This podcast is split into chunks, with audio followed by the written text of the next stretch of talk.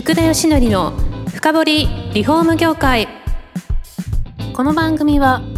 建築工事のマッチングプラットフォームクラフトバンク。建築現場の業務効率化をサポートする施工管理アプリ段取りワーク。リフォーム事業のためのネットワーク戦力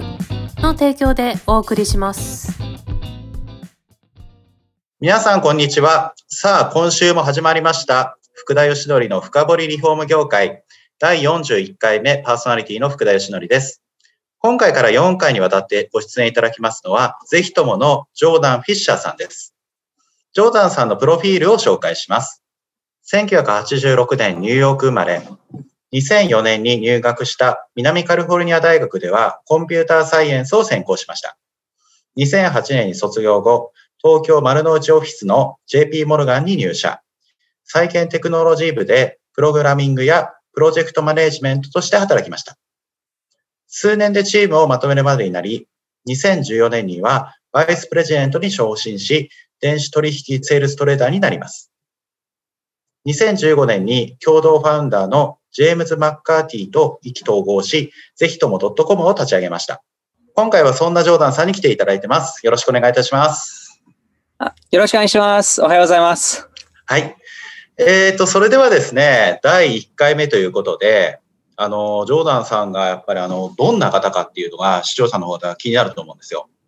はい、あの、最初、アメリカで大生まれになってっていうことでよろしかったですか、うん、そうですね。えっ、ー、と、18歳まで、えっ、ー、と、ニューヨークでした。はい、そうなんですね。えー、どんな幼少期過ごされてきたんですかね？えっ、ー、と、僕の家族は、えっ、ー、と、サラリーマンとか、はえっ、ー、と、会社で働いてる方はいなくて、えっ、と、実は僕の、えっ、と、母と父は、えっ、と、画家だったんですよ。あ、で、画家？はい。はい。で、えっ、と、お父さんの方は、まあ、昔、もう少し大きな、あの、ビルとかを、あの、作ってるところの、あの、塗るところえっ、と、のチームを仕切ってやってて、その後、僕が生まれた頃に、あの、そこを辞めて自分として、そういうもう少し、あの、抽象絵画、えっ、ー、と、にも専任して、もうずっと、私のしてる父は、あの、ずっとそこだけです。そういうアブストラクトな絵を、なんか描いたり、はい、なんかヨーロッパ人がディナーパーティーに来て、なんかフランス語でよくわからない話をしたり、まあ飲んだり、あの、そういう、まあ、よりシンプルな、えっ、ー、と、生活だったんですけど、まあ、はい、お父さんが一番、えっ、ー、と、まあ、やりたいこと、それでずっと人生でやっていて、で、えっ、と、母は、えっ、と、もう、あの、建築えっ、と、のバックグラウンドだったけど、建築から、まあ、建築家に入るよりは、やっぱりあの、彫像を作るのが好きで、はい、えっ、と、そういう、まあ、彫像の画家になって、それで私が小さい頃、まあ、小学校頃頃だったかな、あの、キャリアをピビットして、えっ、と、もう画家じゃなくて、あの、心理学者に切り替えて、はい、自分の、まあ、プライベートプラクティスをあの開いてやってたので、まあ、二人はなんか、まあ、自分がやりたいことを、えっと、ずっとやってた、えっと、家族だった。で、妹もいます。あの、私より2つ下妹。はい、で、えっ、ー、と、そうですね。妹も、あの、大学卒業して、あの、片道の切符で東アフリカに行って、あの、NPO を立ち上げて、なんか、まあ、やりたいことを みんなやってる。はい。あの、面白いこと皆さんやられてますね。うん。あの、そういったご家庭ですと、どっちかってその芸術肌というか、そっちにこう行くんじゃないかみたいなふうに思うんですが、全然違うこのコンピューターの方に行かれるじゃないですか。なんか理由あったんですか、うんえっ、と、私はコンピューターの方が分かりやすかったですね。あの、0と1の方が理解しやすいし、あの論理的にいろんなことができたので、はい、僕はアートはそんなにあの得意じゃなかったですね。妹はもう少しそこはあの興味持ってたんですけど。あ、そうなんですね。真逆、数学が大好きだった人間です。えー、その後、あの、JP モルガンに入所されたじゃないですか。ここっていうのはどんなきっかけだったんでしょう、はい、えっ、ー、と、そうですね。まあ、まず僕が、あの、多分高校の時ぐらいに、すごい多分一番コンピューターにあの熱心になった時とか、あの、は、あの、まあ、まず多分 JP モルガンに入社したっていうところもあるんですけど、日本、あの、最初から日本で就活して、日本の JP モルガン、えー、とに入ったっていうところが、あの、多分ちょっと別々な理由があると思うんですけど、はい、あの、私が、えっ、ー、と、大学でコンピューターサイエンスを専攻して、あの、カリフォルニアの大学に、あの、さっき話した通り、えっ、と、あったんですけど、その、えっ、と、大体カリフォルニアでコンピューターサイエンスを専攻する方は、みんな卒業したらシリコンバレーに行ってしまってたんですね。まあ、Google とか Amazon とか Facebook とか、そういうところが、えっ、と、僕が2008年に卒業した時には、まあ、一番人気なキャリアパスだったんですね。ただ私はむしろ、まあ、あの、コンピューターサイエンスで、まあ、いろんなプログラミングをして、いろんな問題を解決することができできると思ってたんですね。まあ、0と1のロジカルな問題を、えっ、ー、と、数字だったり、コーディングだったり、あの解決することが、えー、とできたのは、えー、と楽しかったんですけど、はい、やっぱり世の中にもっと大きな課題がたくさんあると,、えー、と感じたんですけど、全然なんか新聞の見出しの意味がわからなかったりとか、まあ、そういうビジネスの、えっ、ー、と、そう、世の中には全然あのわからなかったので、もっと大きな問題解決あのし,、えっと、しに行くのであれば、そこはもうより理解していきたいなと思って、あえて、そういう、まあ、えっ、と、エンジニアだった私なんですけど、あの、そういうコンピューターとか IT の回収じゃなくて、金融に、えっ、と、入る方が、まあ、えっ、と、面白く、あの、自分もチャレンジできるんじゃないかなと、えっ、と、思いましたね。えー、でも、なぜ日本かっていうところも気になりますよね、先ほど言った。そうですね、はい。はい、あの、まあ、そこで言うと、高校の時から、ここは結構日本、あの、かなり憧れだったんですよ。憧れ。はい。はい。嬉しい。あの、いや、すごい、あの、まあ、まずコンピューターは大好きだったけど、もちろん、あの、アニメとかワンピースとかは、あの、大好きだったし、はい、あの、日本に行ったら大人買いして全部、あの、漫画も読んだんだけど、あの、ゲームもすごいあの好きだったし、もう日本でなんか世界一なんか、なんか楽しそう、かっこいい、いいイメージ、えー、と思ってたんですよ、実は。はいうん、で、あの、実際、えっ、ー、と、まあ、大学生の時には日本に行く機会があって、あの、インターンシップをしたり、あの、いろいろやってたんですけど、まあ、なんちゅう、あの、なんちゅう、そういうアニメとかゲームとかっていうことより、やっぱりそこにいる人、そのカルチャーとか、そういう、もう世界一レベルのあの、サービスの、えっ、ー、と、業界はすごいと思った。あの、飲食もそうだったと思うし、あの世界一美味しいご飯はあると思ってるし、はい、いろんな、あの、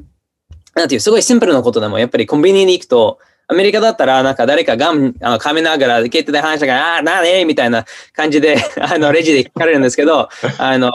今だったらそこは、じゃあ、なんか、買ったものを、なんか、いい感じに、あの、袋でバランスして、あの、持ちやすくして、えっ、と、丁寧に対応してくれるというところ、全然、あの、違う経験じゃないですか。で、えっ、ー、と、そうですね。まあ、なので僕はアメリカに、あの、その、なんていう、夏休みインターンシップ終わって、アメリカに帰るときには、はい、あ逆カルチャーショック来たんですよ。あのあ、日本に行くのはもう全部期待以上に良かったんですけど、はい、帰るときには、もう逆カルチャーショックって、こんなに人まずかったっけ、こんなに人うるさかったっけ？みたいな感覚で、あの、やっぱり卒業したらもう一回日本行きたいなと、えー、と思いましたね。で、まあ最初日本に興味持ってたのも、やっぱそういうあの高校の時のもう少しあのオタクだった私が、はい、あの、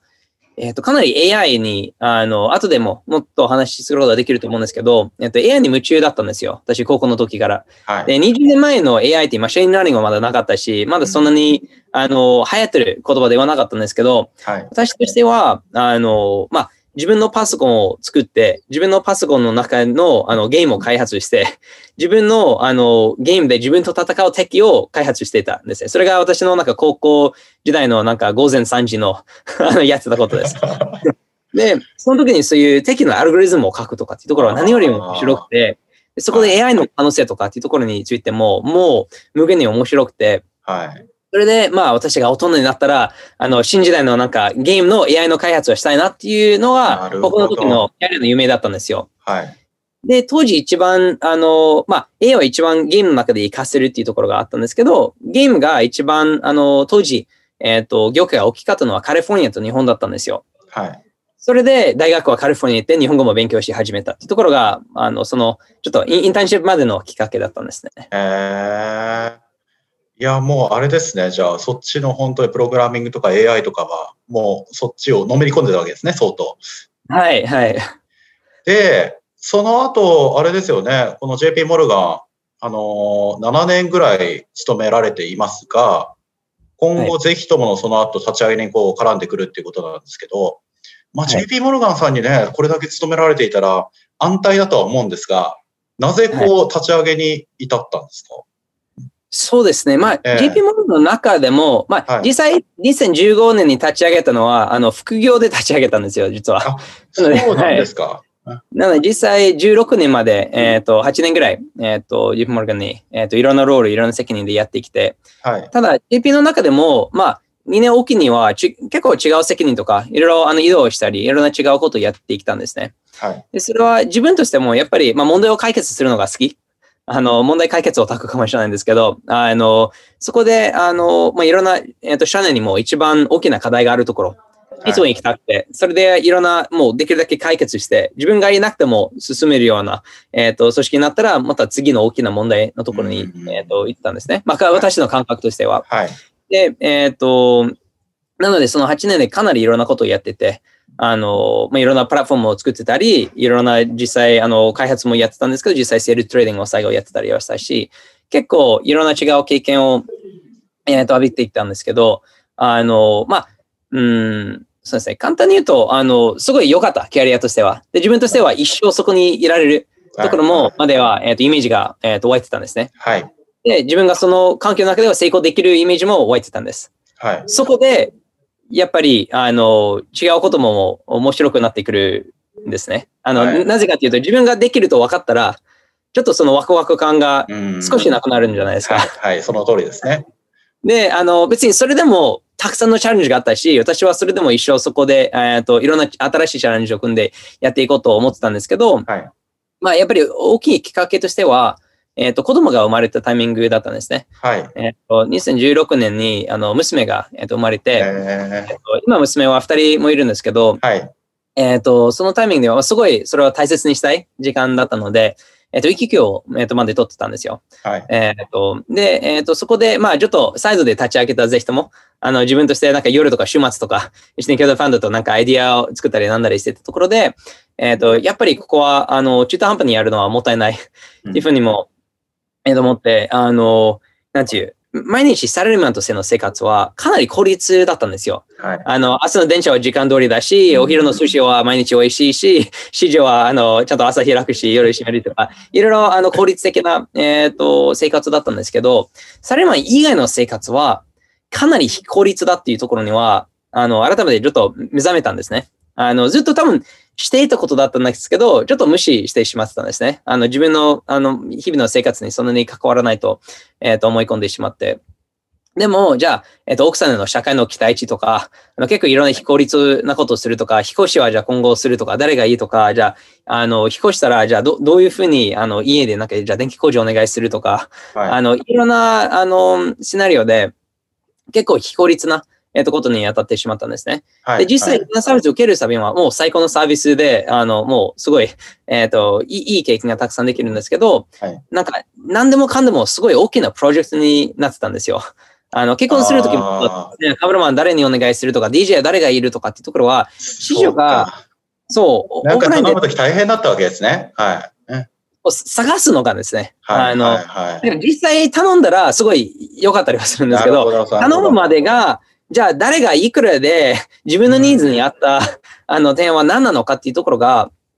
もうかなり、あの、まあ、えっと、非効率、フラグメント、あうんの、フラグメンテーションされてる市場だと思うので、はい。あの、そうですね。まあ、一番大きな、あの、まあ、でも福田さんとも話したことあるかもしれないけど、はいあの、家で、えっと、まあ、娘の、えっと、部屋、えっと、作ってたんですね。はい。で、ここが、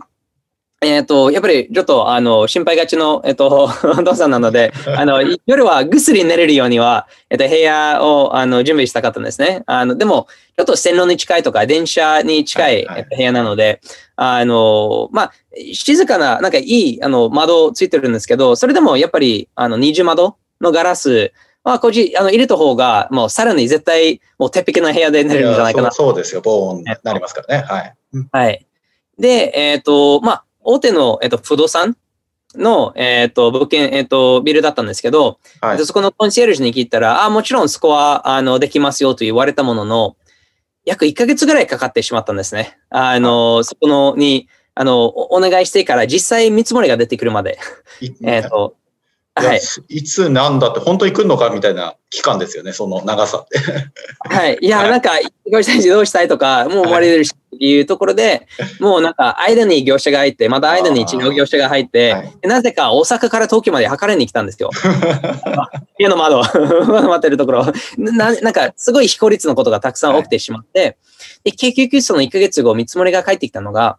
えっと、400万円だったんですよ。はい。で、あの、まあ、確かに複雑な形の窓がいくつかあって、あの、まあ、なんか、ルニーズがあるとかっていうところはあったんですけど、きっとその400万円の、あの、なんていう、えっと、ボーンガラスの窓はすごいきっといい質だったと思うし、誰か私を騙そうとしてるわけではないと思うんですけど、はい、自分のニーズに一番マッチングしている、あの、提案だったのかっていうところは、かなりちょっと頑固な外人だから、えっと、疑問に思ってたんですね。はい。で、まあ、奥さんと一緒にいろんなところを片っ端からあの調べて、電話をして問い合わせをしたり、あの、こういうボンガラス、あ、取り扱ってないですね、とか、いや、ここもう閉店してるんですとかっていうふうにいろいろ言われて、最終的には3人ぐらいの、えっと、専門会社にたどり着いて、はい、えー、確かに神奈川県にある、えっ、と、ジムで、あ、いや、全く同じボンガラス、あの、商品全く同じものを取り扱ってますよっていうところと、うん、あそこはもう専門で、そこをピンポイントでやってるので、あの、1週間後に、あの、工事込みで、あの、40万円でやってくれたんですよ。5分の1ですよね。そう、全く同じもの。はい。で、あの、すごい優しい業者さんで、あの、おまけでベビーモネットも壁につけてくれたし、えー、あの、私はすごい喜んでて、どうしてなんかこんなに、あの、なんかもっと簡単に大変なかったのかっていうところを、持った時には、もっともびっくりしたのが、あの、その業者の方が、さらにこっちに出会ったところには喜んでもらったんですよ。うん、やっぱり自分が独立してやってるところにピンポイントで集客があの入ったっていうところが、なるほど。えっ、と、そう、欲しかったので、まあなんかお互いとして もっとなんか、あの、簡単に出会えれば、あの、お互いとして、あの、ビジネスを立ち上げることができたし、こっちとしても自分のニーズ、はい、もっと簡単に効率的に解決することができてたので、あの、そこは、あの、まあやっぱりここは、ニーズは消費者、あの、の観点以上には大きいっていう、えっ、ー、と、気づいた時かなと思ってます。なるほどな。そこを、それこそだから効率化したりとか、いい事業者をこうどうやって簡単に探せるかなっていうのが、ぜひともの立ち上げにじゃあ絡んでるわけですね。